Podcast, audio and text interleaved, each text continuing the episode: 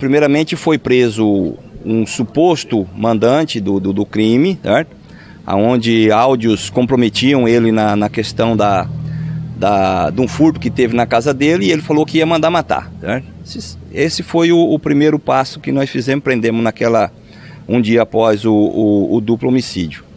Depois disso, é, a gente começou a fazer investigações a campo e através de uma autorização da mulher desse, desse rapaz que foi preso, né, ele, nós conseguimos extrair é, algumas conversas, alguns áudios, aonde levariam que três ou quatro pessoas teriam cometido esse crime.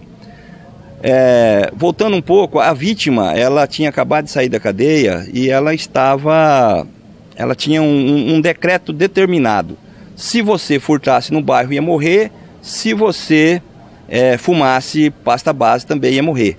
Esse decreto foi, o, foi facção, certo? Foi facção que deu esse decreto. É, saiu dentro da cadeia. Nós temos, nós temos é, oitiva por parte de familiares que falam isso daí.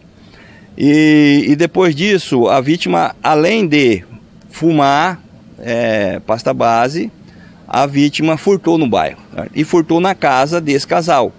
E esse casal, através dos áudios que a gente apurou no celular, é, da mulher do, do, do, de um, do conduzido primeiro, eles, eles comentaram entre eles a questão dos envolvidos que nós acabamos de prender, entendeu?